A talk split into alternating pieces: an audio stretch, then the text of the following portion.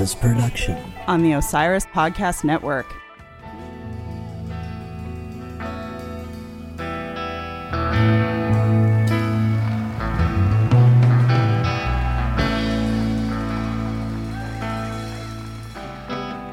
Since the first paintings on cave walls, humans have sought to document their lives on this bright blue ball spinning free. Ancient people bonded over shared experiences and memorialized them for ongoing celebration and reflection. You know, like deadheads. It's a cliche that the past can tell us something of our future. Maybe it's a cliche because it's so often true. But it doesn't have to be cave paintings. We can also learn from more recent history, like the original counterculture movement.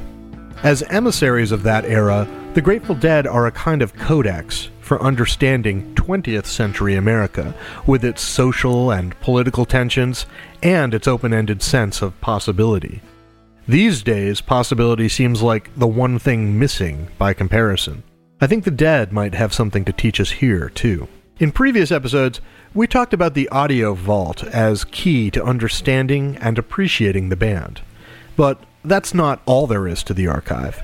A whole bunch of media, from show posters to press clippings to stage sets to beautifully hand drawn letter envelopes, give us a fuller picture of the Grateful Dead and the scene. You put it all together, and you've got the corpus for what has come to be known as Dead Studies. A motherlode of artifacts is housed within the Grateful Dead archives at the University of California at Santa Cruz, which opened in 2009 and has since become a mecca for dead scholars. My favorite Grateful Dead writer isn't an academic, but he definitely gets to the heart of things. Blair Jackson is joining us a little later in the program. His book, Garcia An American Life from 1999, is required reading. He collaborated with another well known Dead associate, David Gans, on a book called This Is All a Dream We Dreamed An Oral History of the Grateful Dead.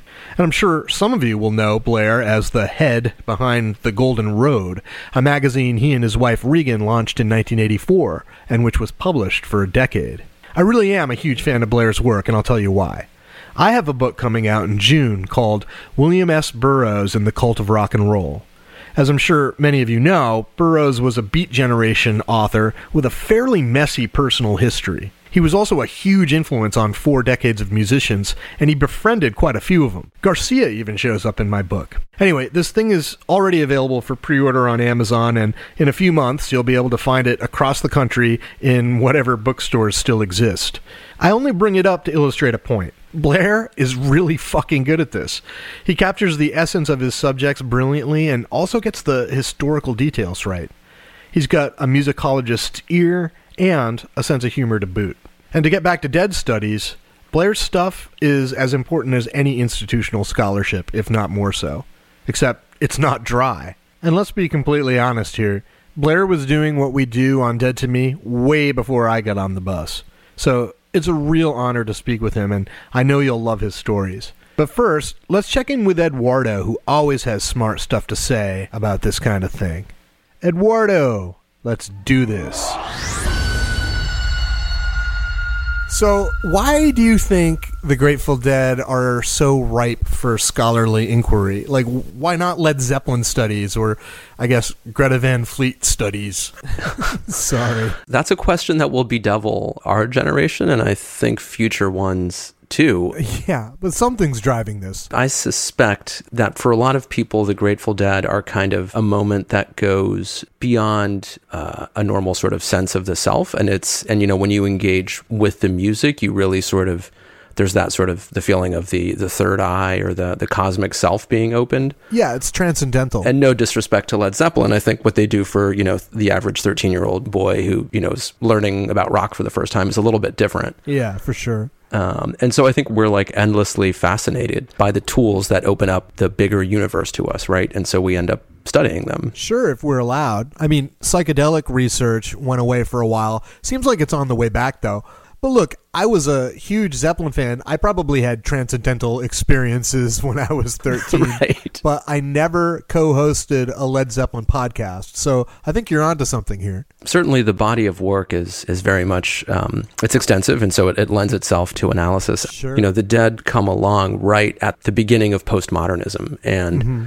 In many respects, there was this um, transition, the sort of you know James Joyce and T.S. Eliot, and that kind of like formal modernist movement that gets launched, and it says, hey, the Odyssey now takes place inside your head, and it takes place in one day. It's not a forty year journey. Far out.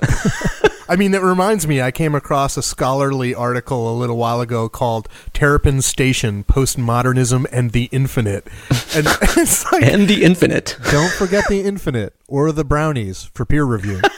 Man. There's that famous trope about how many articles in the humanities are never ever cited by another article. It's like a tree falls in the forest with no one around, or a YouTube video with no likes. you know, I also think about um, someone like um, Howard Becker, who was this sort of noted sociologist and uh, was actually an advisor to my mom many years ago. cool. And um, he was sort of famous for um, taking an interest in deviants and outsiders and, and sort of recontextualize the idea of people who didn't fit into mainstream society. And, Yeah. and, and the thing that launched his lifelong interest in that was sitting on the L as a, as a young boy in Chicago and kind of peeking into windows and just wondering about all the lives and all the worlds he was passing by on that train. And Wow. and so, whatever causes that spark, it can really lead to kind of a you know a, a lifelong pursuit of of knowledge and information. And Right. Wake up to find out that you are the eyes of the world. Yeah, it might be the fact of being physically present at a concert and realizing how many different realities are converging on this one event, so that Right. you know you can be exposed to three and a half hours of music. yeah, among other things. Well, it definitely inspires something, and it definitely seems to inspire a certain type of person. hmm There are conferences on the dead and academic journals about the dead, and you've got the whole UC Santa Cruz archive. But I do wonder is this trend sustainable? Like, at some point, do we run out of stuff to analyze? What you hope is that um, there can be an evolution of the type of scholarship, and you know we've we've talked about how at some point you know there won't be anyone left alive who who ever saw the dead live, and Yeah, so at that point, it's just cultural forensics. Yeah, yeah, but you know, we have institutions that are dedicated to preserving those things, right? Yeah, for now. Right. Yeah, uh, let the record show this is being recorded in early 2019. And that's the other thing that occurs to me. Anti intellectualism is on the rise in America, particularly on the right. There's a mistrust of institutions, including those of higher learning. So I wonder if that will impact the cultivation of new deadheads. You know, so many young people, or formerly young people, found the dead through campus life. And apparently, young people are still finding the band because we did that NPR 1A episode, and it was about new generations finding the dead. And they can't all be discovering the Grateful Dead through John Mayer, right? There's a fascinating uh, corollary to that, which is um, I was talking to my brother who uh, lived in the Bay Area. He just moved to San Diego, but he was talking about coming across younger kids in the jam sort of scene. Right. And there are people walking around, for example, who like pigeons playing ping pong but don't know Phish. That is unreal. Yeah, it makes zero sense. So part of me wonders like if at some point the proverbial chain will not remain unbroken and people will sort of experience something like the dead without any firsthand awareness that they're living in the dead's world. Yeah, it's like the Greta Van Fleet phenomenon. And I will never mention that band on this podcast again. so let's do what we do and fire up the DeLorean, go back to the future.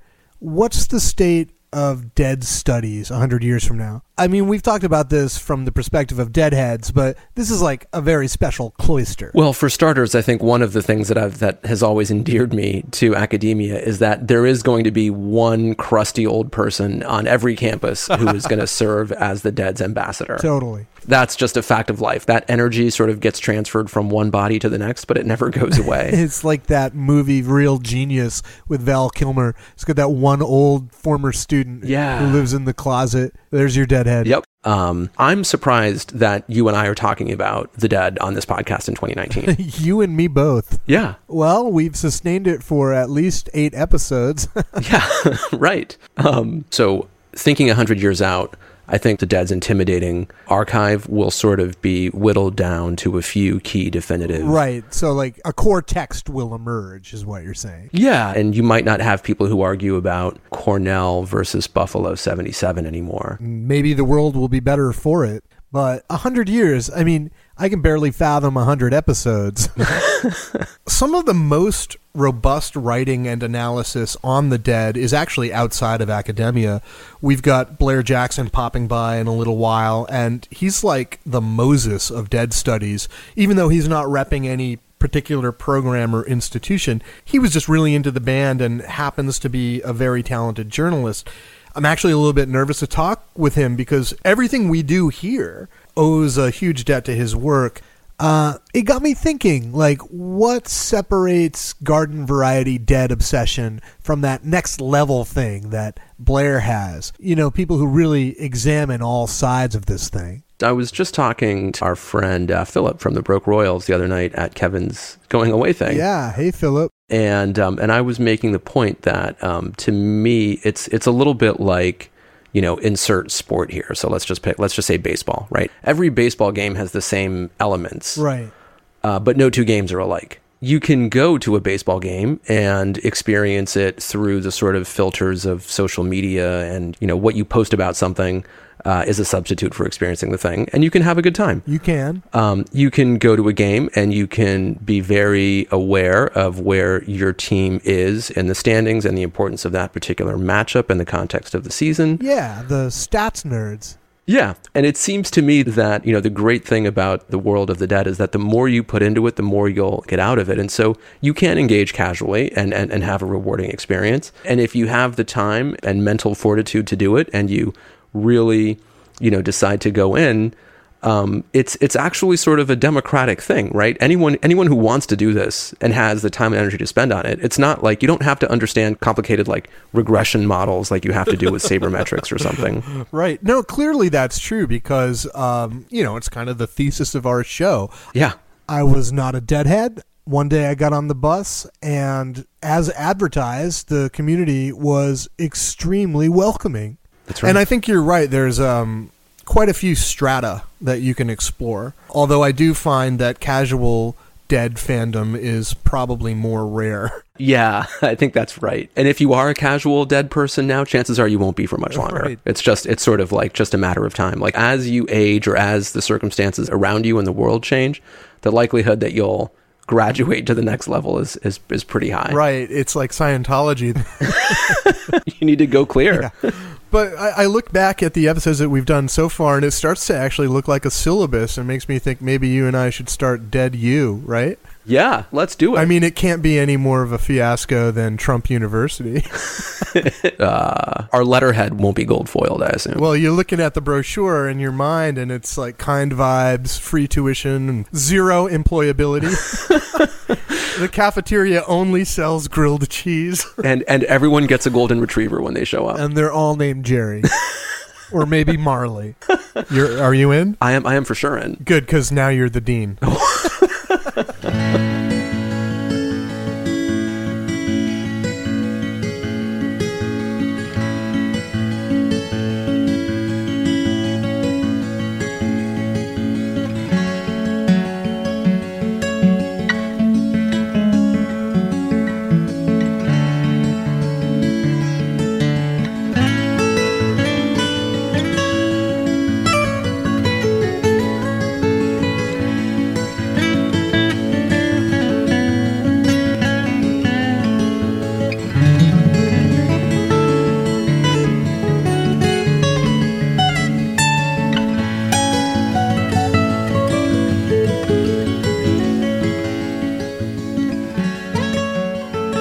Yep, there's another little thing I had on my hard drive. We'll make this stuff available at some point, probably towards the end of the season. But right now, I think it's probably a good time to.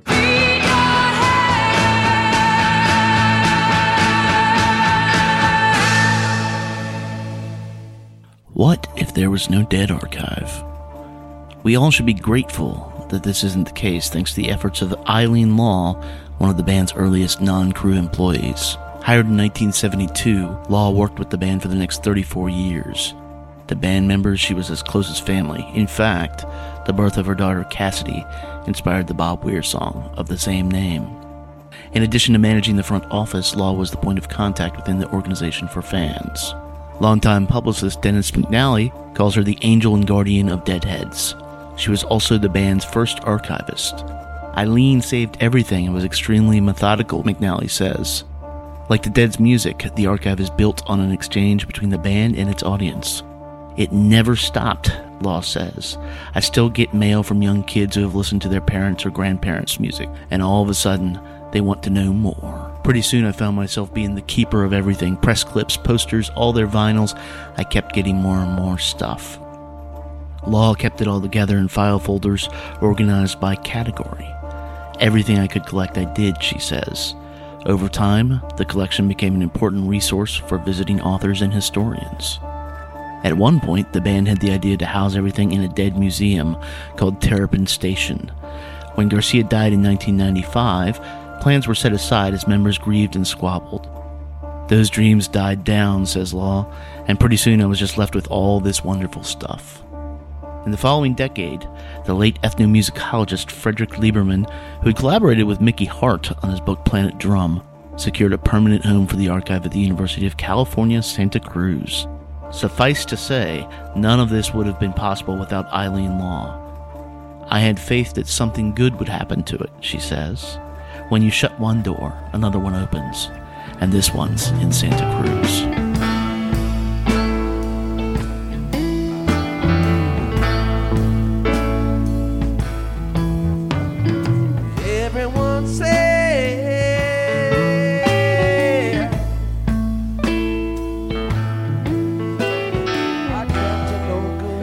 Yeah, yeah, yeah. It's another 1972. Sasumi. This is from May 3rd of that year. Wharf Rat at the Olympia Theater in Paris. What do you say we talk to Blair Jackson now? I can't wait any longer for this, folks. So, we're talking about the dead as this broad area for reflection and how folks outside of the band contribute to our understanding of the band and the scene. There's obviously already been a whole lot of documentation, whether it's taping or analysis. I'm starting to think that the reason that folks go deep with this comes from wanting to understand or replicate that transcendental moment when they got it. Like maybe that's what we're chasing. Mm-hmm. Which makes me wonder, like, how did you get on the bus? The first time I actually heard them was at a dance in my hometown in Pelham, New York. They weren't playing, but they between sets. This was like in 1968, I'm guessing. Wow. They had a light show at the dance, and during the set break, they were showing on the light show. They showed the Robert Nelson short film about the Grateful Dead. Right, yeah. Uh, which I had I had no idea really who they were. I'd never seen this thing, but I thought it was extremely interesting and strange. And then I didn't really think about that film until many many years later when I heard about it again. But I knew it was it had been the Grateful Dead, and so I was intrigued. Right. My brother had bought Aoxomoxoa. Yeah. And I thought it was okay. I don't know. I you know I liked Saint Stephen. I liked China Cat. It was something. Right. Maybe what's become of the baby scared me off a little bit or something. some of- some of the production on it was not really my favorite. I I, I loved the song Mountains of the Moon, but didn't like the production on it. right. They were just experimenting at that point. It was weird. Yeah, yeah. So you know, I liked it okay. Um, but then when Live Dead came out, I really, really, really, really liked that. Comes together. and uh, that ju- you know, I just got it immediately. Sort of Saint Stephen, really. That Saint Stephen side. It took me a, maybe a couple of weeks to get into Dark Star. I was like, whoa, what's this? Yeah, well, at least it's a better representation of what the band was in performance at that time. yeah. So then, so then the, the so then it became a, a, a thing of well, how how can I see this band? And uh, Uh-huh. initially, uh, my brother, my older brother, who was three years older than me, got tickets to um, one of the Fillmore East shows. Nice. In fact, the ones that are just coming out, that are about to come out on uh, the Dave's Pick series, Yeah. the January one. But for various complicated reasons, we didn't get to go. so some other friends went in my stead. Um, so then the next time their name popped up in the New York Times entertainment section was for their first Capitol Theater shows in 1970. Okay. So uh, a friend of mine and I uh, went bought tickets for the Late Show, thinking it had to be the Late Show, of course. Of course. because maybe they'll jam all night, man. um, and uh, so we we took the train up from Pelham to Port Chester, and my mind was completely blown. Uh, you know, it was a third full to a half full. I mean, there was almost nobody there. It was, Wow. it was it was literally the fewest people I ever saw for a Grateful Dead show ever. but that doesn't phase the band in the slightest. well, you know, I, the, the word hadn't gotten out about the Capitol at that point. This, Right. So a little bit of a slow burn, but the band did take off pretty quickly on the East Coast once things clicked. Oh yeah, they were doing really well, like at, already at the Fillmore East and all that kind of stuff. Right. But um, so we went, and you know, we didn't even have a way to get home at two in the morning. And, Oh. you know, oh. thought we'd walk home, you know, which is stupid. and then Classic. immediately took a cab, Smart kids. paid the twenty five or whatever bucks it was to get back to Pelham. But um, I was definitely hooked big time immediately, and then you know I just started going to see them whenever I can. Back at the Capitol a couple more times, and Fillmore East. February of '70 was my first Fillmore East show for another band. I went and saw uh, Quicksilver and Country Joe there. Excellent. Yeah. So if you weren't exactly present at birth, you were definitely there for the toddler years. Terrible twos. yeah, yeah, yeah. I think people have a tendency to like the era that they came to the band best, you know, Right. because it's sort of the thing that it's like an imprint.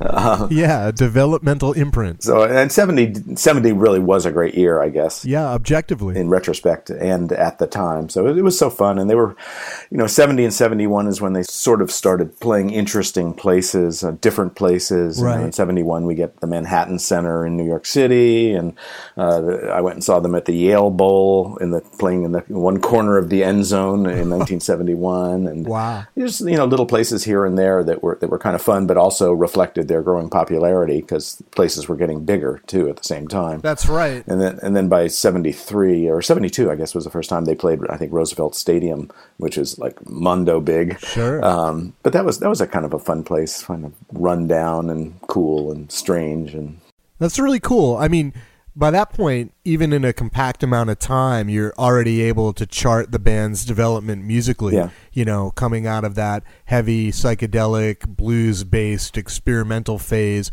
and then pivoting to more of a song oriented structure, but still with really far out jams. Yeah. Well, you know, my first show at, at that one at the Capitol Theater, they, you know, Weir and Garcia sat down in the middle of after like four or five songs and did a little acoustic set, and I guess the other guys maybe were there too, but I, I sort of don't remember that. so that and that was doing the material that some of the material that would be on Workingman's Dead just in a, a couple of months down the line. Amazing. So, so I sort of came in at the time when they were becoming more song oriented, and that definitely helped. I mean, you know, those those are great songs uh, to this day. Absolutely. So um, I don't know. It was, it was just fun. You know, I didn't really have a sense of Deadheads per se being any different than anybody else at other concerts I was going to, but it did become clear very quickly that every show I was going to was completely different. I didn't know the the, the repertoire well enough to know that they like weren't doing the same show every night. Like I when I Yeah. when I had gone to see the Byrds, for instance, uh, they were they were uh, kind of popular at that time.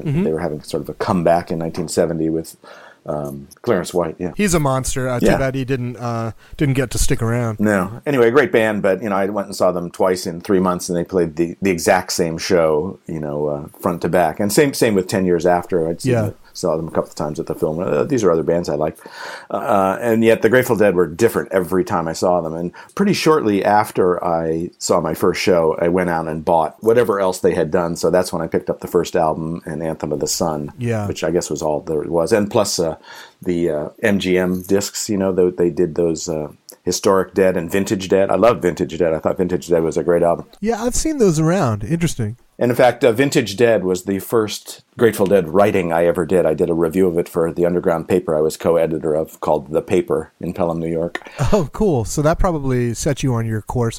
But I was going to ask, when did you get the idea for the Golden Road? That came a lot later. I mean, that wasn't until the 80s. So, so I'd been going for a long time. yeah, like writing reviews and stuff. Definitely getting your feet wet.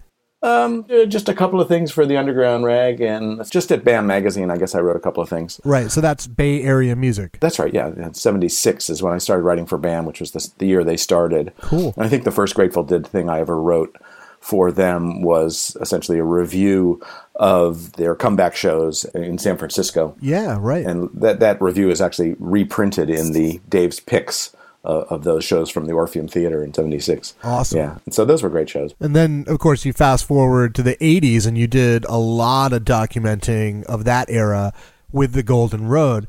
And it's so impressive to me because when I look at that stuff, it's the first time I've encountered analysis about the Grateful Dead hitting all these different angles. Mm-hmm. You know, I'd come across these reviews in like Rolling Stone or, or mainstream magazines, and, you know, sometimes it was dismissive or lacking in critical depth To say the least. to say the least. But when I read your stuff, you know, I can tell you're a fan, but there's real clarity in your insights, and you also provide terrific context. You know, the Dead didn't have a lot of champions in the mainstream music press, and it always seemed like there was something missing. Did you seek to fill a void with the Golden Road? Yeah, um, you know, the pretty much the only thing that was out there when we started the Golden Road in, in the beginning of '84. I mean, we started working on it in late '83. Right. Was Relix, Ah. and Relix was was really in a kind of a weird space at the time where they had gone off being primarily a Grateful Dead slash San Francisco magazine, and Yeah. they literally had Ozzy Osbourne on the cover. St- a story by my good buddy David Gans, no less. Uh, Holy Yeah. shit! David Gans wrote an Ozzy. story. yeah, yeah. Yeah. He went. He went. I think he went on the road with him and stuff like that. He wrote an Ozzy piece, and uh, That's amazing. You know, Blondie was on the cover. I mean, I love Blondie. Yeah, I did not too. love Ozzy Osbourne, but um, from a Deadhead perspective, I would say they had lost their way a little bit. Yeah, I can see that. But even so, I mean, I don't, I don't want to be too critical of them because I mean they filled an important niche and need for a long time. Sure. I don't know. I just came at it from a slightly different tack just because I guess of who I am or something.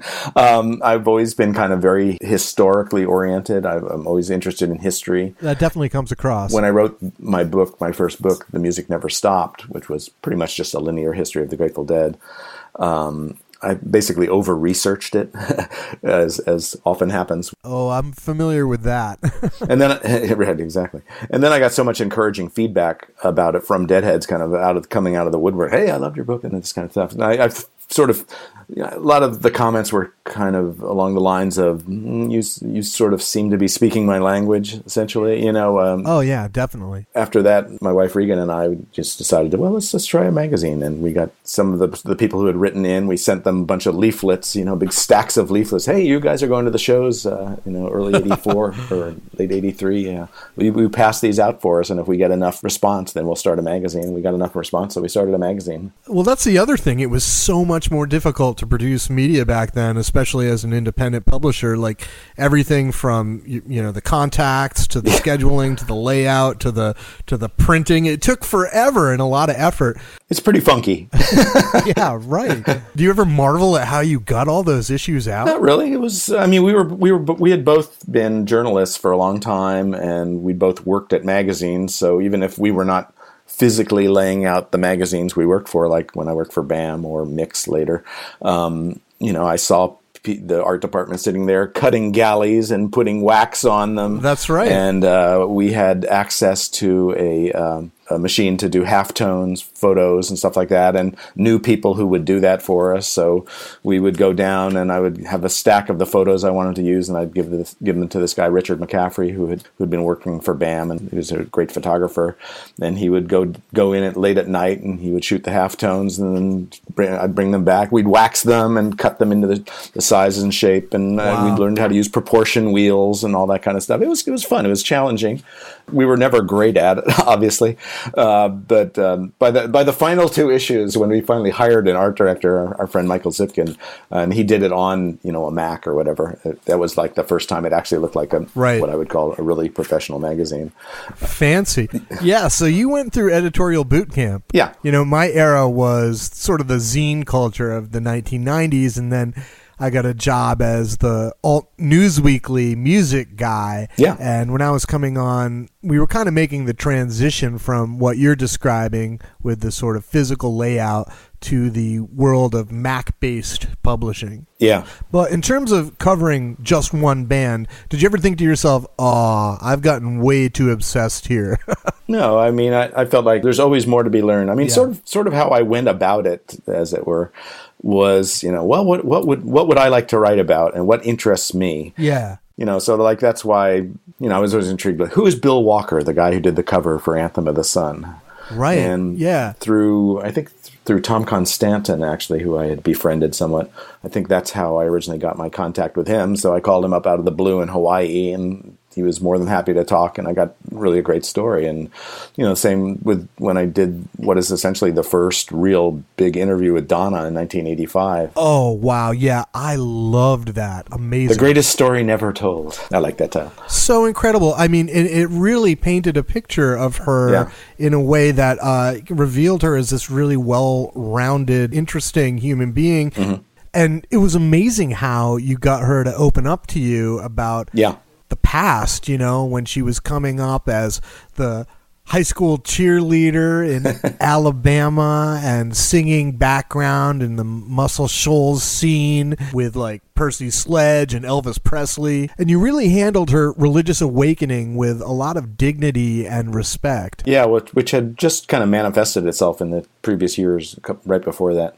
You know, very very early on, I think maybe because there was a slight amount of antipathy towards Relix in the Grateful Dead organization themselves. Uh-huh. So right off the bat, people in the Dead organization pretty much liked the Golden Road. That's great. and were very helpful and would talk to me, and they enjoyed it, which was good. I mean, I remember when uh, Regan and I went up to Garcia's house in '85 to do what we thought was going to be the Jerry Garcia interview, but he ended up having laryngitis, and it was kind of a so it didn't happen. So we just kind of hung out for a little while. But you know, one of the first things he's you know he said was you know we appreciates it. You know that he really liked the Golden Road, and uh, Oh, that's so cool. I had the thrill of watching him kind of devour it once or twice uh, when I, I would always bring a little stack to Front Street, and he was either there or he wasn't there. Right. But a couple of times he was there, and I'd, I'd look at him, and he, you know, the first thing he'd always do was read the letters to the editor. Nice. And then then he would look for whatever humor piece we had. nice. Well, I imagine he was raised on Mad Magazine, so it makes sense. You know, I get the impression that before the message boards and the well, you know, maybe the Golden Road was part of his window into the fan culture. Probably, maybe maybe a little bit. Yeah, yeah, yeah. I mean, uh, yeah, we got good feedback from all the all the band members. It's really clear that trust was established because you managed to achieve real candid responses from your subjects. And some of the members of the dead have a reputation for being pretty guarded with media. Yeah. I'm thinking in particular, like you got Robert Hunter to give insights into his uh, his methods, and also pretty close to the lip of uh, him revealing, you know, how he perceived his own lyrics, which is frankly astounding. Did you take any particular approach to gaining that trust or getting these folks comfortable with answering some of these questions? Just know what you're talking about. you know, yeah, it certainly helps. you know, with somebody like Hunter, and I mean, this is just something I learned from being a rock journalist forever. Is you know, no matter what you want to talk about, the first thing they want to talk about is whatever they're promoting. No doubt. Uh, you know, I mean, even Jerry and people like that, there was always a reason theoretically why why they were doing an interview, whether they were on the road and they were promoting an album, or whether they're in the Bay Area promoting an album or promoting some special show or they were doing and all that. Right, or Mickey's doing something with drums. He's always doing a hundred things. Indeed. And he was actually the first guy to give us an interview, so I've always appreciated that. He's a great guy, and he's also a quote machine. So he's he's kind of a yeah, for sure. I mean, they all are. Uh, Phil is pithy as hell. he was a, a tougher nut to crack, I would say. I could see that. It Took the longest to get an interview with him. Yeah, I was going to ask about that. Like, the band in general has a reputation for being pretty loose with their business and their organization in some ways. Did that ever pose a challenge in securing coverage? We were fortunate in that my initial champion there was Eileen Law. Well, there you go. who loved the magazine and I already knew her. She was she was sweet and all that stuff. You know, I mean all the things people say about Eileen are true. So she's kind of the seed of all this. Yeah. I mean, she was hoarding stuff right out of the gate. Yeah, yeah. Yeah, she, I mean, she would let me look at stuff, and, and she helped me whenever she could. And also Dennis McNally, you know, who was the official publicist for Right. forever, it seems. Uh, he was supportive in the sense that, you know, his his first inclination is always, this, "No, I don't think so. No, Kreutzmann doesn't want to." You know, it's, it's like like kind of grumbling, and then he said, "Well, I asked him, and he said yes." You know, so That's a good gatekeeper. So at least he asked them, and uh, and it did usually work out. You know, I mean, that's why kind of later on, after we were pretty well established, why I could go to McNally and say, "Hey, I want to do a big thing on on Pigpen. Can you get me Jerry just to talk about Pigpen?" And he'd he'd go to Jerry, and Jerry would say, "Yeah, yeah, hey, I've never done an interview just about Pigpen. Let's do it." Amazing. You know, I can't thank you enough for that. Like from our vantage point now, there's still so much curiosity about Pigpen Yeah. and the early dead and the whole scene. Mm-hmm. But it's easy to overlook that this is a real human being we're talking about here. So it's really beautiful that you got Garcia to talk about his friendship with this guy. Mm-hmm. Well, I have to admit too, I, I knew very little about Pigpen, even though I did get to see him several times in 1970 and I guess 71. An enigma. Yeah. To give a little credit where not much credit is often given, the Hank Harrison book called The Dead Book. Yeah. That was really the first window we had into the early years of the Grateful Dead and of the pre-Grateful Dead. Sure. Even though, you know, a lot of people have commented about his reliability and also the fact that he appears to have removed a lot of photos from people's personal collections and never returned them Yikes. For those great photos in the book. But you know, I, I, I got a lot from that book. I wouldn't say that it was a template or anything I used, but when I did The Music Never Stopped, which I guess came out in 83, that had definitely helped me somewhat and also gave me something to aspire to go past. Absolutely. Yeah. His was really kind of a personal history uh, of somebody who was kind of there with those people. Even though he wasn't part of a lot of the things, he knew almost all the players from the Palo Alto days and all that kind of stuff. So that that's why that book is super valuable. Yeah. And like you said, it was the first. And that kind of depth of him knowing that stuff is part of what encouraged me to kind of go to the obscure. Right. Well, that's great too. It's like when I wrote the uh, Garcia biography, An American Life, it became such an interesting search. You know, I said, well, you know, somebody mentioned this girlfriend that Jerry had for six months. You know, I wonder if I can find her. And, you know, and I did. You know, did. kind of. Just amazing firsthand accounts. And Jerry's brother, Tiff. I mean, Yeah. Oh, God. Tiff was one of the first interviews I did for that book. That was an incredibly moving experience. I can imagine. when I was writing the book, you know, which was basically 96 to 98, I think it was, it was an incredibly interesting time to be doing that because Jerry's death was still very fresh and people were very emotional about it. And I'll bet. Kind of spilling. Uh, and it's not like I was sitting there trying to get them to spill, but they wanted to talk about him. And if you set it up right and let them talk um, and, and know en- enough of the background to know which questions to ask, And what also strikes me about that book is you managed to capture Jerry's humanity and, and that hard to pin down charisma. Obviously, it's a tragic story. Yeah. When you're writing a book like this, how do you find the balance between telling the story accurately and respectfully, but not shying away from those all too human frailties that ended up costing him his life? That's really the balancing act. I mean, that's sort of what we've tried to do all along. I mean, I've always tried to be honest about what happened. I tried to be very non-judgmental, I would say. I would say that I was very conscious of that. Well, that's a very Jerry approach. When it, especially when it comes to drug abuse, it's very easy to be scoldy. Yeah. You know, to say, you know, how could this guy let this happen to himself, and how could people enable him, and this and that, and it's it's always so much more complicated than that. It's tough. I wrote this book about William S. Burroughs and, and all these musicians. Yes, like exactly. There this you go. guy's a heroin addict and he shot his wife. I mean, it's dark. Yeah, exactly. For real. but I really do appreciate how you handled all that. And in addition, you know, for people who never got to see the band, Yeah. giving us a sense of the guy that it all revolved around. It certainly seems, from my vantage point at least, that folks like yourself and David Gans kind of laid the cornerstone for a lot of this. I don't know how often you reflect on any of that, but it's got to bring you some sense of satisfaction. Yeah, I mean, uh, I feel like Gans and I and Steve Silberman, you know, we've we've all filled little niches here and there of uh, adding knowledge and wisdom and tone and personality. As you know, you know, there's so many ways that the crystal is refracted. No doubt about it. If you're a writer, you're you're only going to capture a little glimpse of it in a given article or a given interview. My thing was was always, and this this is this was true for all of my rock and roll interviews, of which I've done thousands, literally. Yeah. I always wanted to get something, sort of tell me something I don't know. Right. Especially with musicians and stuff, they they have a tendency when they get on a tour that they get asked the same questions in every city. Yep. Uh, so they say sort of the same things, and I'll definitely think I got some really great thing, and then I'll see it in four other magazines. Oh, they got that story too. Yeah. yeah, the canned response. Having now been interviewed a number of times through the years, I can see why people give, give canned answers. Oh, I've interviewed, I've asked this question. Yeah, well, Yeah. it's efficient. Like, there's a lot of folks who can ask good questions and get interesting answers and describe a setting or a scene and give us a sense of character. Super important. But you're also really good at giving us a sense of the art. Right. You know, what's behind all of this. And with the Grateful Dead, that is crucial. That was definitely always my mission. Was always to keep the music in the forefront. Because otherwise, why bother? Right. You know, I was trying to follow the contours of the music as it went along and sort of Sure. explain how it goes from period to period and uh, how songs changed and uh, how they were influenced maybe by the lives being led by the people, Definitely.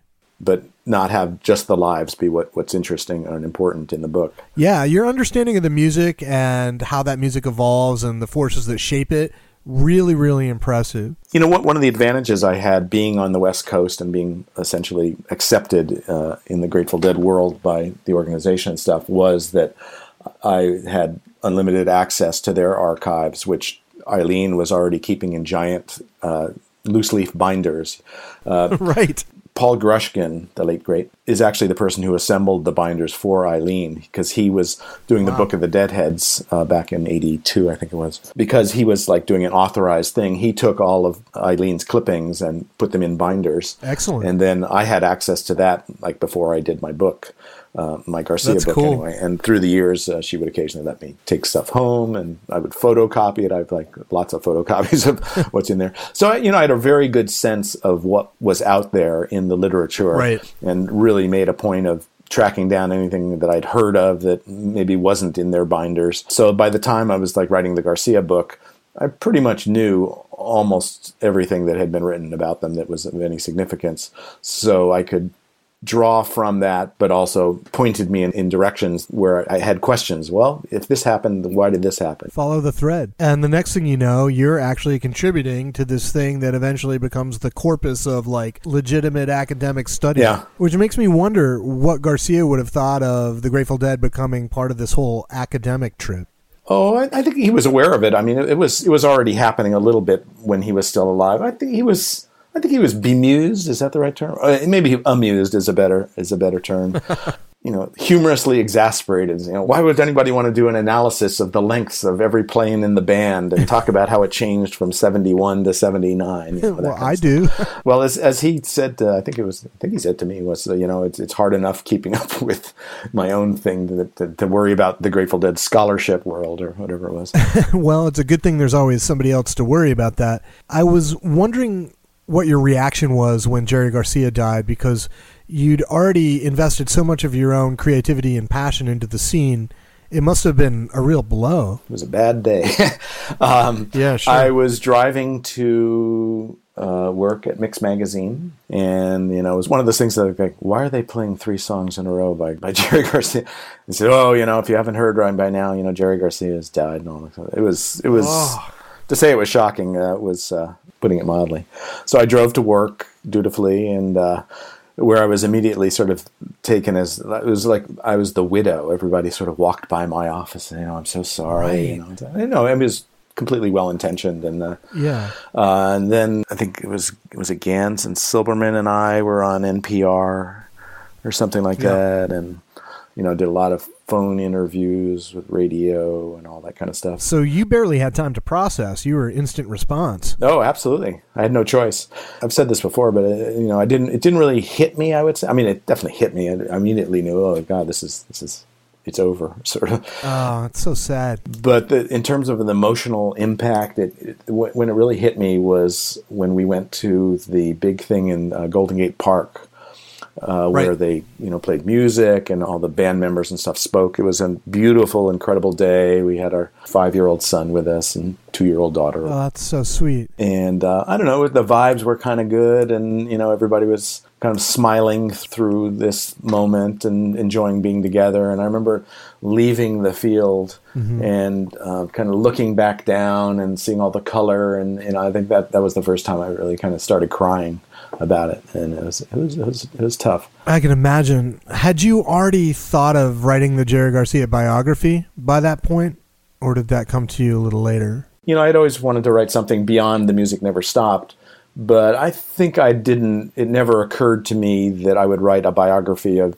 somebody when they were alive. I don't know. Right. I, I, would say no, no. I, I, it did not occur to me, and it was it was not that long after he died that I, that that I was approached by Viking Books about doing one, and I immediately said yes, and that began a pretty incredible two year period of interviewing people. It was just so fun, and the the writing was you know everything you can imagine. It was cathartic. It was difficult. It was, you know, two days working on the same paragraph, and then the next Oh, yeah. completely flows out. You, you know the deal. Um, but I decided to write it in order. I mean, it's not like I wasn't always researching stuff, but I definitely sat Sure. down. I wrote from the beginning to the end, and I, I remember having a good cry after Jerry died. Uh, in in the book, it was like Yeah, in the book, it's that powerful. It really is. uh, you know, it, it was it was a really interesting experience. It, it got an amazing, if I may say so, reaction from most people, and it's still it's still the thing I'm most proud of. I would say that I, that I've ever done. Well, look, the writing is really good. No, thank you. You know, and that's not always the case. Yeah, I, I read them all. I love music biographies. Yeah, so do I, which is why I'm always happy to find a good one. So, why do you think it is that people remain so interested and invested in this thing called the Grateful Dead? you know, we're now tw- almost 25 years down that line from Jerry's death. Is that or is that where we are? I can't remember. Just about, yep. anyway, um, you know, it's really the songs. The songs is, is really the anchor of, of I think everything that happened. You know, if they didn't have the compelling songs, people would not have gone back time after time after time. Yeah. Because if they had been kind of in the space that they were in for like Anthem of the Sun, where you know this incredibly interesting and creative and strange psychedelic music was coming out, that's that's not something that would sustain for you know 50 years now. Right. It'd be more of a curiosity. but they have this incredible body of songs uh, filled with wisdom and lines that change for you every day, every month, every year. You hear them and in different situations. And obviously, they're incredibly different and unique musicians. You've still never heard anybody else who plays like Jerry exactly, or plays like Phil, or plays like Weir. Yeah, uh, we've said it on this show many times. They are their own idiom. they are their own idiom and it's just and it's such an appealing idiom so and then when you add the incredible body of work the huge voluminous body of work and the changes over time and then you add the social element of deadheads knowing each other and being this friendly outgoing lot and you know everybody has a friend who's a deadhead or their uncle's a deadhead i can't tell you the number of times somebody said oh you know i'm not a deadhead but my cousin is and he like, Right. likes your book or whatever you know it's just Yeah. everybody knows deadheads and i think it was garcia you know told me in an interview you know we're like the town whore that's become respectable and Yeah. that that's that is something that happened through the years It and, uh, happens. it's it's been really fun to watch And it just keeps going, too. i mean it's really gotten big again in, in a weird sort of way that that now uh, dead and company can charge uh, fare thee well prices but they're a great band, and I've enjoyed all the bands all along. I was never one of those people who said, "Oh, you know, it's too soon after Jerry's death. I don't think I can hear any Grateful Dead music." I, I like immediately wanted to hear Grateful Dead music, and uh, as I think I said in the in the biography, the Missing Man formation With Vince Welnick, yeah. uh, Vince's uh, band was the first one that really kind of hooked me in the post Jerry issue. I thought, yeah, these guys are playing Grateful Dead music in really interesting ways. I, I, I want to hear more of this. And then Phil obviously is has been the the avatar for basically the whole post Dead period. Yeah, Phil definitely gave the scene permission to do new and interesting things with the repertoire with this amazing revolving cast of musicians. Exactly. I mean, and, and to take any song and, and rip it apart and, and pull it back together and go out for 25 minutes on some song you never expected them to go out on and and exactly like you said opening up the repertoire so that suddenly people are are playing uh, the golden road or rosemary i mean here's a song i never thought i'd see live and i've seen it like three times now. Right. Or Pride of Cucamonga. yeah pride of cucamonga i mean it's it's it's so amazing what phil did and i think phil was the one who really influenced bobby to loosen up a little bit on rat dog and all that kind of stuff and they became a great band too i think yeah, Bobby didn't seem like he wanted to get anywhere near the repertoire at first. Yeah. But I'm really glad that he re embraced it because he's doing great things. yeah yeah I think about young people today, though, they'll never have the experience of seeing the Jerry Garcia Grateful Dead. And we just get further and further away from that period. So, what do you think about the future of Grateful Dead appreciation? Where does it go from here? I think we're living the future of dead appreciation. I think it's you know it's JRAD who I Yeah. think are fantastic and also have opened up the catalog in, in very interesting, unusual, and fun ways. Yeah. I guess Dark Star Orchestra, who I think are pretty good. I'm not really a fan per se. Something a little too faithful for my taste. Yeah, I mean, they're not trying to create a new vernacular. What they do, they do really well. It's sort of not what I want to see that much, though. Having seen the original, you've seen a lot. Yeah. And Dead and Company, you know, I think are fun. I loved uh, the last Mickey Hart band, which had two different incarnations. You know, when I go see like Melvin play whatever incarnation of the JGB he's he's with, yeah, uh, rest in peace, Gloria. We have to say that indeed. they really sound like the Garcia band to me. And I, every time I see them, I think, wow, Melvin really was so much a part of that sound because here they are without Jerry, and it really does sound just like them. And there- That's great. there's so many guitar players now who are really, really good and well versed in Jerry isms, but also take it to other places. Yeah. I thought it was interesting, you know, when Further was around and there was this big controversy over John Kadlecik because he had been in Dark Star Orchestra and he was the Jerry, the Jerry clone, J clone, as some people called him. Hashtag fake Jerry. Yeah, right, right. And I, I, I liked him immediately. I thought, man, this guy can really play Jerry well. And in a lot of ways, he was a lot more consistent than the way Jerry was, like from 93 to 95. and uh, Right. he hits the high points that you want to hear in the song. And he does have some of his own personality. Um, Yeah, I, I really ended up coming around to Steve Kimock. Yeah, oh, I love Kimock. I mean, he's definitely got the Garcia handbook, but he can also speak a bunch of different languages, namely jazz fusion. You could say the same thing about Jimmy Herring. Like you said, a lot of great players. Or even John Mayer. I think Mayer is really good. And he's, you know, he's. Yeah. Everything he plays has a slightly bluesier edge to it, you know, than, than what Garcia played. But he he's really got serious chops, and I, I've really enjoyed seeing. I, I also love his singing. Oh yeah, and you know, you mentioned the blues bit. I love to hear him sing songs like Brown Eyed Women and Bertha because kind of takes it back to that ragtime quality Yeah. in the music Yeah. that was always there. But he kind of accentuates it differently, which is really exciting, and in some ways is kind of a restoration. Mm-hmm. Of course, it's always nice to hear a good singer tackle those melodies too. The the vocals have always been the weak spot in most of the Grateful Dead cover bands, I would say. But occasionally, you know, a singer comes along and, and uh, they kind of nail, not necessarily Garcia, but they nail the song in a, in a way that I think Yeah, captures some of the energy of Garcia and these people who want to mess with all the phrasing all the time. Bob Weir, um, well, Bob has less to work with, I think. don't mess with the phrasing. yeah, I agree. There's the actual quality of Garcia's voice, which was, you know, not traditionally great, but there was something about the way he put a song across. He embodied the song in a way that, that is very difficult to do. So when you find a somebody who can do that, like the way Mayer does with Althea, the way Chris Robinson does with a whole bunch of different songs. Oh yeah, Uh, I thought Joan Osborne nailed a few of the songs that she sang yep, when she was with The Dead.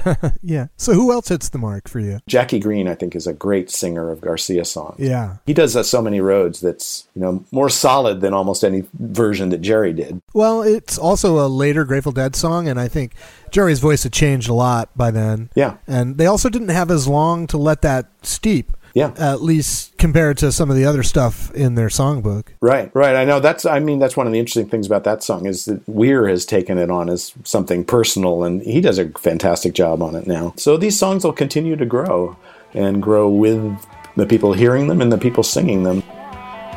And that's our episode, folks. Find us online at deadtomepod.com, social media at deadtomepod. Dead to Me is a Chunky Glasses production on the Osiris Podcast Network. Recorded in Washington, D.C. with hosts Casey Ray and Eduardo Nunes. Executive producer Kevin Hill. See you next time.